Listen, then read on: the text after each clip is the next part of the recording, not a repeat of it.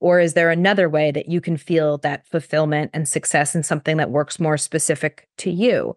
And so we see a lot, especially in the high achievers, a lot of people doing a lot of awesome things, things that I wish sometimes that I would want to do or could do.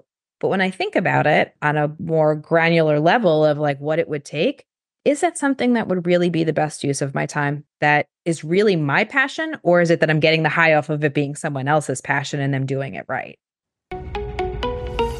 You thought it, but we said it. I'm Alexis, a certified leadership and life coach, certified postpartum doula, sourdough educator, CrossFit Level 1 trainer, BirthFit coach, a Beautycounter brand advocate, and a mom to 2 kids.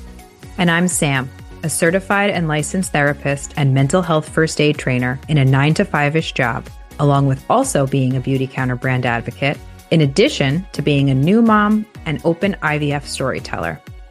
We consider ourselves to be walking balancing acts and fellow mindset shift mavens. Perspectively Yours is our platform where we dive headfirst into conversations on topics that can make or break us.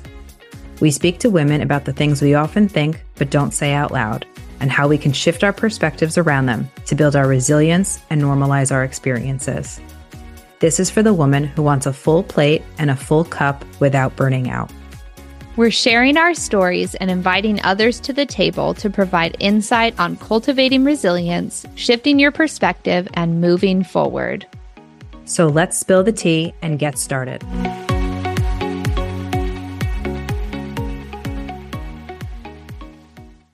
Hello, we are back for another episode. How are you? I am good. I always love when we start saying that. We are back for another episode. Just when I think that we are running out of topics, there is more for us to chat about. I feel like my brain just doesn't turn off from all these thought-provoking conversations. It's just always running. I think you're absolutely right. I will be really curious to when we feel like we have run out of topics to talk about. Probably never. Well, you know what I think is really cool? Alexis and I will talk offline and send each other videos and Instagram posts and be like, we should talk about this. We should definitely talk about that. Or a topic that we really like, and we can break it into 3 parts because there's important parts of each of them. So there's just, I don't know. I think maybe that's just a side effect of being an anxious person, of having my brain run at all hours of the night. Last night, by the way, as I go into another run-on thought here, I could not fall asleep because I was up wrapping presents and what else was I doing? Shopping on last minute sales. We got a rug for our new living room. And then when I went to bed, I had all of these random thoughts in my head that just would not stop. It was like a to-do list that wouldn't shut the you-know-what up. Like I had to keep yelling at myself in my own head. Stop thinking. Focus on your breathing. Focus on your breathing. Oh, I have been there. I feel like that was me just a couple nights ago. And my brain, it had been a long time since I had experienced that level of like really racing thoughts. It was pretty intense. And it's been such a long time since I'd experienced that. I had a moment where I was like, wow, this is a lot. Like I told myself, this is a lot of random thoughts and just, this is too much. This has got to stop. So I feel you on that. I think it's the time of year and we all have so much going on and so much to do and it's hard to settle in at night. Well, I think it also has a little bit to do with the topic we're going to talk about today because Alexis and I'm going to preface this by saying we are not experts in this area. But we felt the need to talk about it because we want to know if you struggle like we do and how to learn how to turn off. But we're talking about achievement addiction. Where are my fellow to-do listers at who write down things they've already completed to cross them off their list? That's definitely me. I'm totally that person. But sometimes it's because, well, and this is probably an achievement addiction issue of like, I want to know that I've been using my time to do something so that I can get to the end of the day and be like, oh, I've actually done enough, which is silly because just existing as a person should just be enough. Well, mine is because I want to make sure that I have room to add more things. But I need to mentally check it off to know that I finished it so that I can now add more things. So I'm a chronic to-do list abuser? I don't know. I feel like to-do lists really help me organize my thoughts. But to what extent does it become chronic and problematic is what I want to know. I think when you're constantly putting more on your to-do list than you can reasonably get done in a day is when there's a problem. You just keep adding things to it. But here's what's funny. I also don't use it as it's got to get done today. It's like, these are the things that I know I need to accomplish relatively soon, and often stick as like sore reminders of, you didn't do it yet, time to get to it. And then I feel guilty when I forgot something that needed to be on the list that I've let fall. And I think that's just like scratching the surface of achievement addiction. I wouldn't say that that's achievement addiction in and of itself, but I think it's like the beginning. Yeah. These are your warning signs. Yeah. What do you think of with a person who has achievement addiction? And we won't just say that they're us, but if you have somebody who, like, what is the model, the image of achievement addiction in your brain? Well, to me, it's someone who has achieved but never feels enough. And I mean that on a deep core level of, I'm still not good enough. I'm still not making enough money. I'm still not successful enough. My name is still not known well enough. I'm not an expert. I need more recognition. But a lot of the time, I think it's even your own internal recognition. And I think it's fun to want to have your hands in a lot of pots. Obviously, Alexis and I both really thrive on having a full plate. I know I do, and that's just how I function. It's the point of, when do I overfunction? Because I'm an overfunctioner. If you can believe that's a real thing, folks, it is, where I overfunction and you stay there. So for me, it's like that achievement addiction is a combination of needing to feed your own ego and needing to overfunction. Yeah, like you're in a chronic state of overfunctioning. Like, it's not as though, because sometimes we will have periods of time where we're going to have to put in more hours on something in order to get there, but it really should only be for a short time. But when you're constantly adding so much to your plate that you are always up until midnight doing whatever things that you need to get done, then that is usually a time to start like evaluating. Do I maybe have too much going on here? Or maybe I'm too obsessed with this, all of these different things. And when you were talking about the person who's just kind of never satisfied with where they're getting, I think of the person who sets goals, who hits them, and thinks that they're going to feel so different, and they don't. And it's really the chase of the goal that they are so addicted to. And they think, well, once I reach this, then everything will be fine. But literally nothing changes. Then you have to set a new goal for yourself to continue feeling all those chemicals of working hard to reach a goal. And you just bounce from big goal to big goal to big goal. And you're never really like present in your just everyday life, constantly reaching for those goals.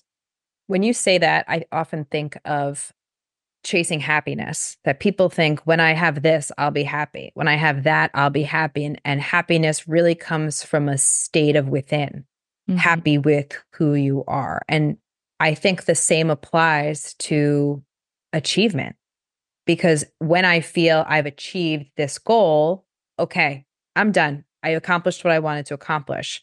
And I had a boss who told me, Sam, you take one thing off your plate and you put three things back on, because I need to always have something that I'm working towards. And I think that that can be admirable in so many ways. What I think is important is knowing when to say no, but even more importantly, knowing how to refill your cup. And one of our phrases, I'll say, is as part of this podcast, has been, learning how to have a full plate and a full cup without burning out. And the real key piece to the not burning out is making sure you have a full cup. And a full cup will never be full if you don't give it time to replenish. And I know Alexis often talks about this from a a nutrient standpoint and making sure that we are fueled properly for that. But what is that mental space or even that break from achievement look like? Have you given yourself a lot of space between achievements, or is it one right after another for you?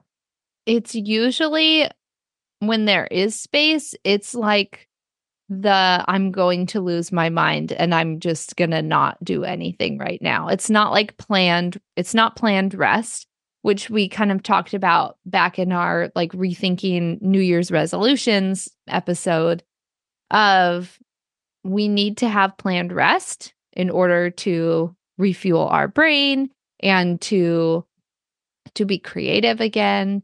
And I don't think that I typically provide that for myself, mainly because it feels like, I don't know, there's always something to be working on. There's always something that if I step away from it, then what's going to happen? You know, like even after I had Leif, I had really intended on taking a break with Beautycounter work. I had been through a season all throughout that pregnancy of really building and growing my business there. And I figured when he was born, like I would take a rest and take a step back. Well, then COVID happened and business exploded. Like suddenly we had a lot of team growth, a lot of sales, a lot of things. And so even that time, which should have been restful, like I'm a postpartum doula, like you need rest postpartum. It's important. But even then it was still this feeling of, but if I step away, I'm going to lose everything. So I think that that's kind of the hardest thing that comes with, for me, taking rest as somebody who really likes working toward achievements, is that if I do step away, the history of it has been that it's because I'm burnt out, or if I step away, like nothing's going to happen and I will have lost everything that I've worked towards. So in counseling, or early on in counselor education, I'll say we talk about the power of silence. And it is probably one of the most uncomfortable things to experience as a new counselor, when you and your client are silent. And we feel this need to fill the room, to fill the space. And that is what comes to mind when I think of this achievement addiction, is getting uncomfortable with a pause. Mm-hmm. And I think a lot of us are afraid, those of us who struggle with achievement addiction, and that's not a formal diagnosis, by the way, but more so just people who are constantly chasing one thing after another. But I wonder if there's something that we are avoiding by continuing to put more on our plates. What is it that we're afraid of? What is that space that we're afraid of if we're not achieving? And sometimes, like Alexis mentioned, it may be we're afraid of something falling apart. But I also wonder, what does it mean about us if we're not working towards something? Yeah. And that's like something that I don't even really feel like trying to go into right now. But I think you're 100% right. Like, what is this need that I'm trying to fill by constantly chasing after so many things that like none of them are bad. All of them are really amazing things that I really care about, like doing this podcast. I really love it. Educating on and supporting families who have just had babies. Like that's a huge passion of mine and a need that needs to be filled. And doing Beautycounter work is another big one. Doing sourdough classes is another big one. Like all of the things, I love doing them, which I think you're a manifesting generator, right? Which we both are, which we're multifaceted, multi-passionate people. And so like, that's very common for us to be that way. And also, like, why do I need to keep filling the plate up? And why can't it just be like, why does it need to be so full, I guess, is mainly the thing that I'm going to have to ponder. I think we need to have someone on who specializes in human design to talk about manifesting generator. Oh, God, what are the rest of them? Oh, what are the rest of them? I used to know. I don't remember. We did a whole class on it. Actually, we got to do a whole class on human design, which was really cool. And it's just another way of really looking at yourself, identifying who you are, what you connect with. And it actually, I think, helps give yourself a little grace to figure out the way that you are. But manifesting generators Our little Energizer bunnies. I've been described as an Energizer bunny for as long as I can remember, long before I ever knew I was a manifesting generator, where I just was moving at 1,000,000 miles per minute and doing all types of projects. And my friends would be like, how the heck do you manage all of that? And not only do I manage it, but that's where I thrive. And so some of us are just more so wired that way, I would say, that it's just a constant need of what brings the life out of us. So I think that some of that is innate, but I think the pause is what's important, so that we understand that it's okay to take a break from the things that bring us joy, that even though it's something that we love, something that we enjoy, something that we're good at, that we have a passion for, doesn't mean that we have to be doing it 24/7. And it can feel like we're falling behind if we're not. But and we've talked about this in previous episodes, but sometimes that pause is what allows you to come back even more creative and even stronger. And, I wonder, because this really borders on burnout. And have you ever read the book Burnout? No, but I'll probably go read it on my 3-week vacation that I'm about to go take, because I've felt that sense of burnout before, but I want to learn more about it. I want to get you the authors of it. Hold on one second as I look through here it is. It's Burnout: The Secret to Unlocking the Stress Cycle. And they're sisters, Emily and Amelia Nagoski. Oh, I have listened to a podcast episode with them. I think that they were on Brene Brown's podcast. I bet they were, because they would be right up Brene Brown's alley. It was fantastic. I did the audiobook. I actually think I should read it again. Yeah. Clearly, I need some more nuggets of information, but the audiobook was fantastic. And they really break down the stress cycle. And there's a lot of feminism in there as well, because we tend to fall into that category of burnout, because as women, we are expected to do it all and to do it all well and to not need to ask for help. And we can go down so many different rabbit holes in this conversation. But the whole goal here is to avoid that burnout, but at the same time, feel fulfilled. And it is it's a tightrope to walk. But I do think it can be done with a lot of self-awareness. Would you agree with that? Yeah, I think that that's part of it. And I will also say, like, in my personal experience, I used to just jump on anything that came my way and think that I needed to take that on because I had any interest in it or because there was a need to be filled. And at this point, I do think through things a little bit more and try to get a sense of what that is going to mean for me and for my family. And do I actually have the capacity to take this on? Sometimes there is a miscalculation of that. And so that just happens sometimes.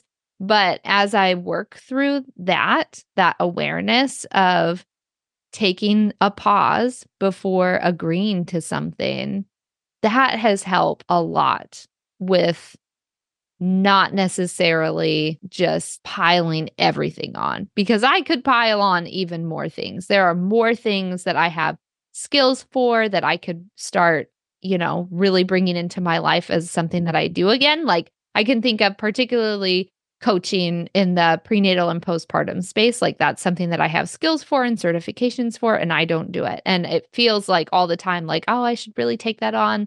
There's a need. I could be really good at it. And I know that there is no space for that right now. Even though it could be amazing, it's just not for right now. Yeah. And actually, as you're saying that, what I'm thinking about too is the beauty in getting older and in being able to decide, is it because I need to prove myself? Am I taking this on as a form of proof to myself and to others? Or have I decided that this is something that I feel a calling to do, or because I need to add it to my resume, or because I need to prove myself to someone else, or what am I trying to prove to myself in that moment? Yeah. That has come with maturity of being able to say, I want to give my energy to this. And so that achievement really comes down to, what am I achieving it for? What is the purpose of it? Is it going to further me in my career? And I'll be quite honest with you that I got my MBA a couple of years ago to add it to my resume. it was not the best decision to make at the time. That was a way off miscalculation. And it added so much stress at a time where we were trying to have a baby and I was working full time, and it was a completely online program, which was the only program that would have worked given where I was at that point in my life. I was not driving to and from school. But do I work best in an online program? 1000% not. I do not do well in needing to read my own articles and go through books. I'm going to say this out loud for the first time. I don't know how much I really read in college in anything, in any of my textbooks. I used it for studying purposes, and I absorbed all of my information through auditory processing. Me too. I loved going to class for that reason. Just to put that out there, you are not alone. If I missed class, I suffered. And if I was present, I succeeded. Agreed. Same thing. And so at that point, that was not a good move for me. Like I don't know if we talked, I think, well, Alexis, we've talked about this, I think, in a different capacity, but my cortisol levels were pretty much completely depleted. Like they weren't even high. I mean, they were depleted because I was back to that burnout book. I was so overly stressed that my body was just in survival mode constantly. And while it may look good on my resume, it's not required for my job. And who knows what it'll look like if I'm ever looking for another job, but it probably wasn't my smartest move. And that was a result of it being a knee-jerk reaction to feeling like I needed to accomplish something that really wasn't necessarily valuable to me. Yeah. I don't know what I really retained. Yeah. Was it at a time where, like, personal things aside, did you have anything else professionally really on your plate at the time other than your job? I mean, I had my business, my Beautycounter business had grown pretty significantly at that time. Mm-hmm. So I feel like I was also on a high of other successes. And I think it felt like this makes sense to add another piece that is also successful. Mm-hmm. It was almost like it felt like they went in tandem. Mm-hmm. Because I was feeling the high of another success. Like, oh, I can add another thing to my plate. I can manage this too. Yeah. And I wonder if that's a hallmark of people who struggle with this constant chasing of being successful and reaching whatever success means, but, achieving these big milestones and goals. If when you're in the midst of doing that in one capacity, it's like, if some's good, more must be better kind of mentality.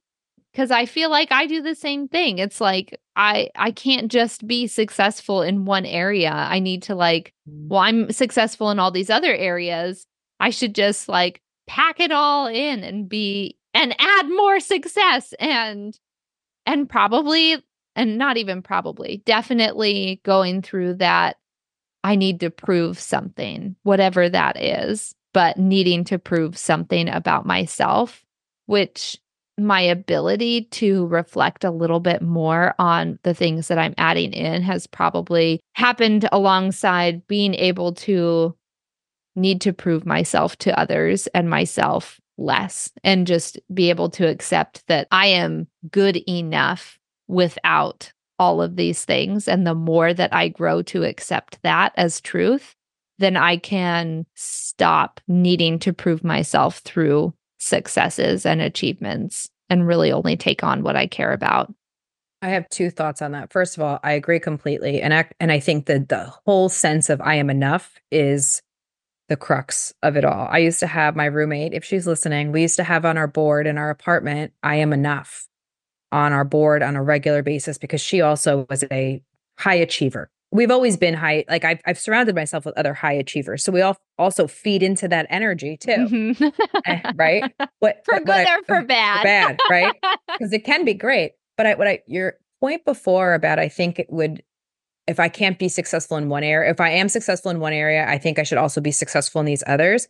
I think we often assume that because we're successful in one area, and maybe that was an easy success for us, that it should translate into everything else that we do, because it's going to be another easy success, or I've managed this one, why can't I manage that one? Not really considering the fact that you're now not just managing one project, you're managing two simultaneously. So you can't just give the same amount of work once, you're giving that same amount of work twice, because I would guess that all of us in that arena are also those folks who have to give 100% to both of those items, and we can't divide it. We're not giving 50% to one and 50% to the other. I don't know. I think our 50% looks pretty dang good. And, you know, like, I think that that's where the problem is that yes, we are able to give really good 50% or 30% or 20%. Like, our 20% can look so good that it's like, of course I can manage all these things. Like, I can be great at everything. And that's another ego thing also of like,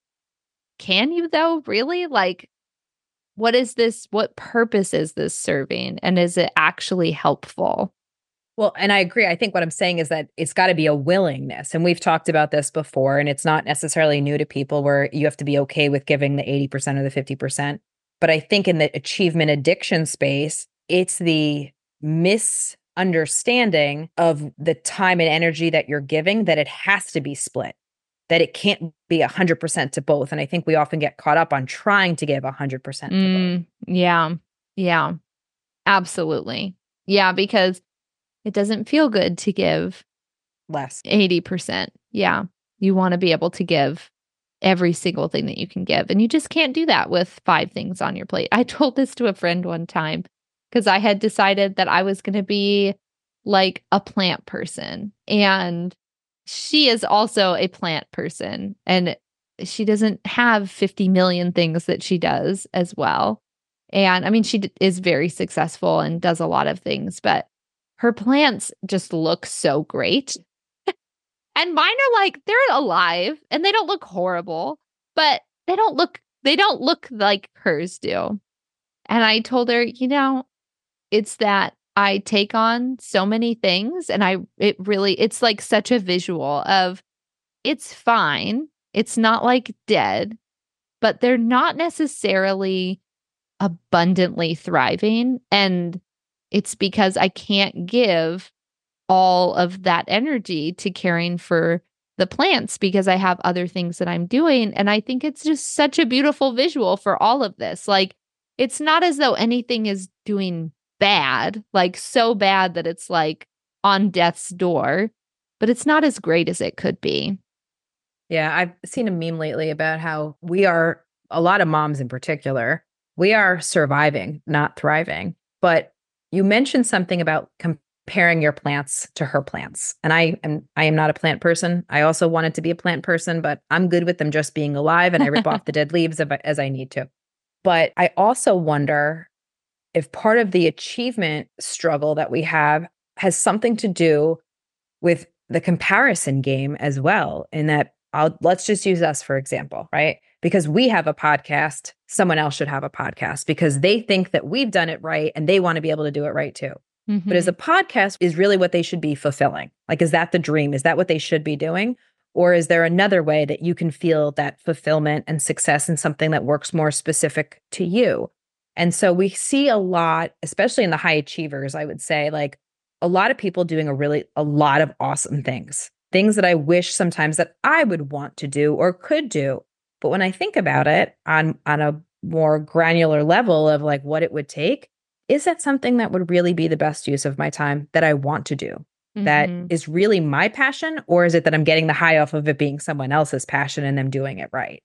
Oh my gosh. As you were starting to lead into this thought, I knew exactly where you were going. And it's so true, because I can see great things that other people are doing. And I know I can do it because I've proven that I can pretty much do anything that I want to do.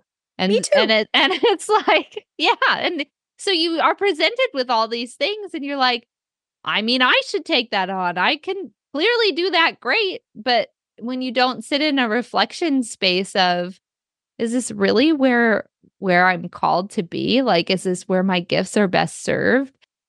This person is doing great at it. And do I need to also do the same? Like, is that really necessary? So, and it takes away if you're choosing something else to do. And if it's not within your gifting and you're still doing it anyway, it's taking your energy away from whatever gifts that you have to bring to the world that could be better served in a different capacity. You know, when I forget who I was talking to about this, actually may have been my therapist. We were talking about using your resources. I'm always like, what the hell are my resources? And I realized it's my energy and my time. Mm-hmm. It's where I focus. It's where my thoughts go. It's where my feelings go. And it's how long I spend there.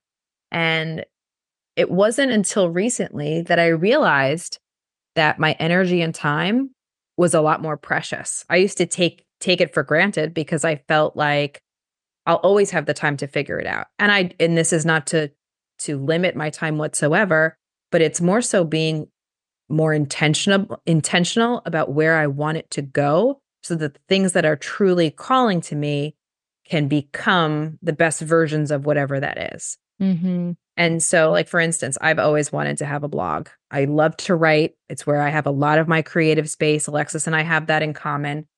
And it has never worked. It has never been successful for me because I physically cannot keep up with it with my other life demands. And then it becomes more of a chore. And when I do get to write, it feels so fantastic. But to put myself into a box of needing to keep up with daily or weekly posts, it was just not happening. And there are a lot of people who are fantastic bloggers. It's not within my scope of expertise because of more of the logistics. And so I stopped putting my time and energy into a goal that wasn't going to work out best for me. Which shows a lot of growth in being able to just let that go and know that there are other things that you can pour your time and energy into that do work better for you. And I think of podcasting as, you know, audio version of blogging almost. I mean, it's not quite as polished. I mean, it's not that it's not polished. It's just that you're not spending time writing out your thoughts and then editing them and then editing them again and then posting them. But it does feel like it has a similar flow. And I have been trying to start a blog since I was like 12 years old. And I could never keep up with it. Never. It's just people who are good at that, they are amazing. I'm going to go off on a tangent real quick because I agree that this is definitely like the audio version of a blog. And I think what you said is exactly right in that with a blog, when I write, I like to be extremely articulate and creative in the ways that I say things and phrase them. And there's an art to it. It's a complete art form. And I love that creative side of me. When I think of artistic, I never used to think of myself that way because I can't draw for the life of me or paint. And I can't sing. You definitely don't want to hear me try that. But I am a very good writer. And so that is why I wanted to lean so hard into that.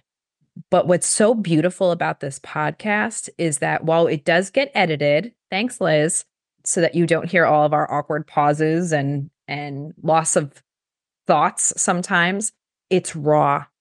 It's raw. It's exactly what we're thinking. And honestly, when we started this episode, we said, well, what are our thoughts on this? I said, I have no idea. I said, I'm going to just process it as we go because we're not experts in this.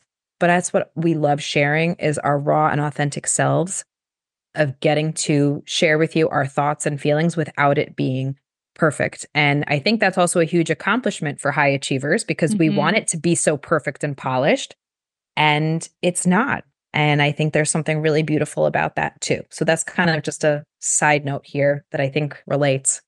I think it does relate because both of us struggle with that, with the wanting it to all be perfect. And I think that this podcast has been like, while it is, yes, another thing that we have brought onto our plates, it has also been such a huge exercise in vulnerability for ourselves to be able to come and show up in such a raw, unedited way. I mean, like you said, we are edited, but it's not like we just cut things out that we talk about.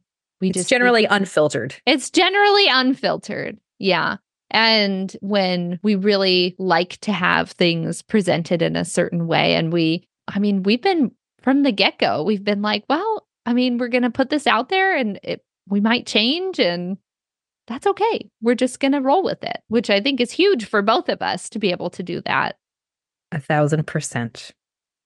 Well, I think we've covered it all on achievement addiction. And this is obviously something that we're still working through. And again, I just want to remind you that it is not a formal diagnosis, but those of us who just struggle with not knowing when to say no sometimes to projects because they think they'll feel good or look good, but may not necessarily be the best decision. So as with any of our conversations, our goal here is to help you be intentional with what you choose to do and how you choose to show up so that you can make decisions that really align with who you are, at least right now. And that may change. Yeah. So that you can have your full plate and your full cup, because you need both. You have to have both. Maybe that's what we need to retitle. Full plate and full cup. Full cup. I think that's a great idea. Oh, wow. Oh, I just love coming and chatting with you. This is like the highlight of my week. You know what, guys? I have to also tell you that this is so therapeutic for us, because when we come on and talk, I tell Alexis all the time, this is the best part of the whole podcast opportunities. I feel like I get a regular check-in on my mental health and status and process and talk through hard things that just make me feel refilled. Me too. All right. Well, we will be back again next week with another episode. See you then. See you then.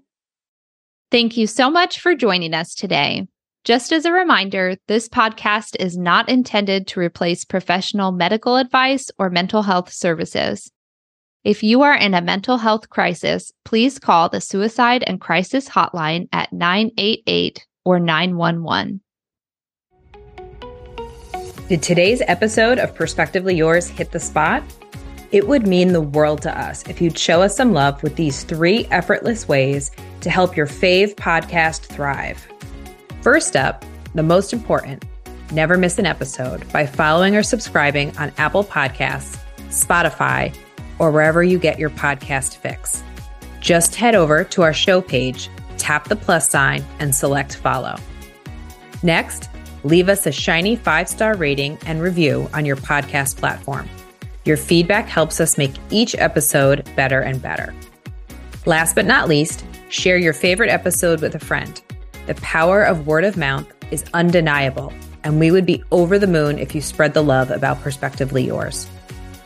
Before we let you go, here's a fun fact. We met through Beautycounter, our favorite clean beauty brand, and are both brand advocates. If you've been looking for safer products that actually give you results, you can get 20% off your first purchase with the code CLEANFORALL20. Don't forget to follow us each on Instagram at ms_samanthakehoe and alexis.thenourishedbeginnings. Send us a message. We'd love to hear from you. Be sure to check out the show notes for any resources we mentioned. Thank you for being here. We are grateful for your support and love.